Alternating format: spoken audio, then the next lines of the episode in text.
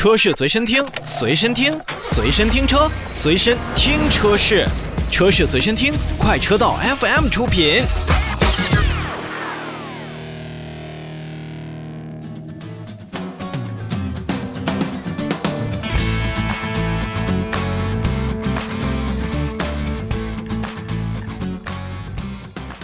来看另外一台新车，天际汽车旗下的增程式紧凑型 SUV 天际 ME 五车型上市了。新车呢是共推出了两个配置，售价区间是十四点九九万和十五点九九万元。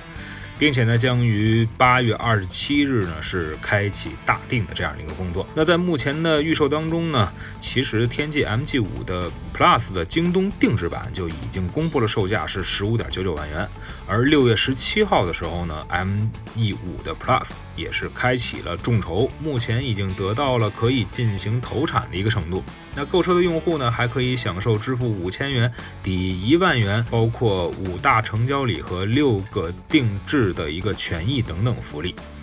那今年五月份呢，其实京东和天际汽车就达成了一个合作，那双方呢也是共同要打造一个人车加生活圈的全智能、全场景的一个出行生态服务。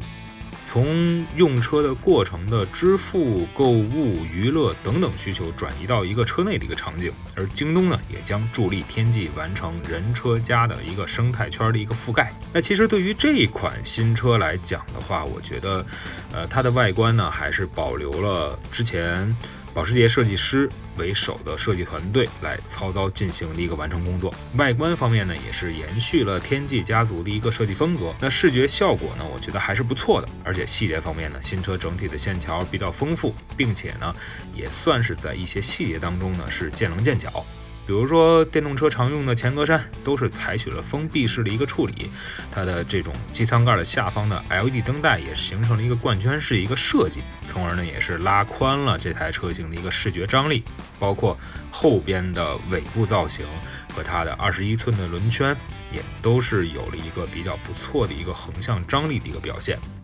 而从轴距上看呢，这台车是两千七百五十毫米。那在新车的长宽高呢，也是一个标准的紧凑型车的一个定位。而内饰方面呢，天际 ME5 的内饰走了一个比较简洁的风格。它的车内呢，提供了纯黑和黑灰的两种色彩搭配，并且在整个的饰板当中呢，也是采取了一个十四点八英寸的集成式的显示屏。那么它也是具备 OTA 的一个升级能力，所以这台车型的推出呢，在整个的增程式的这种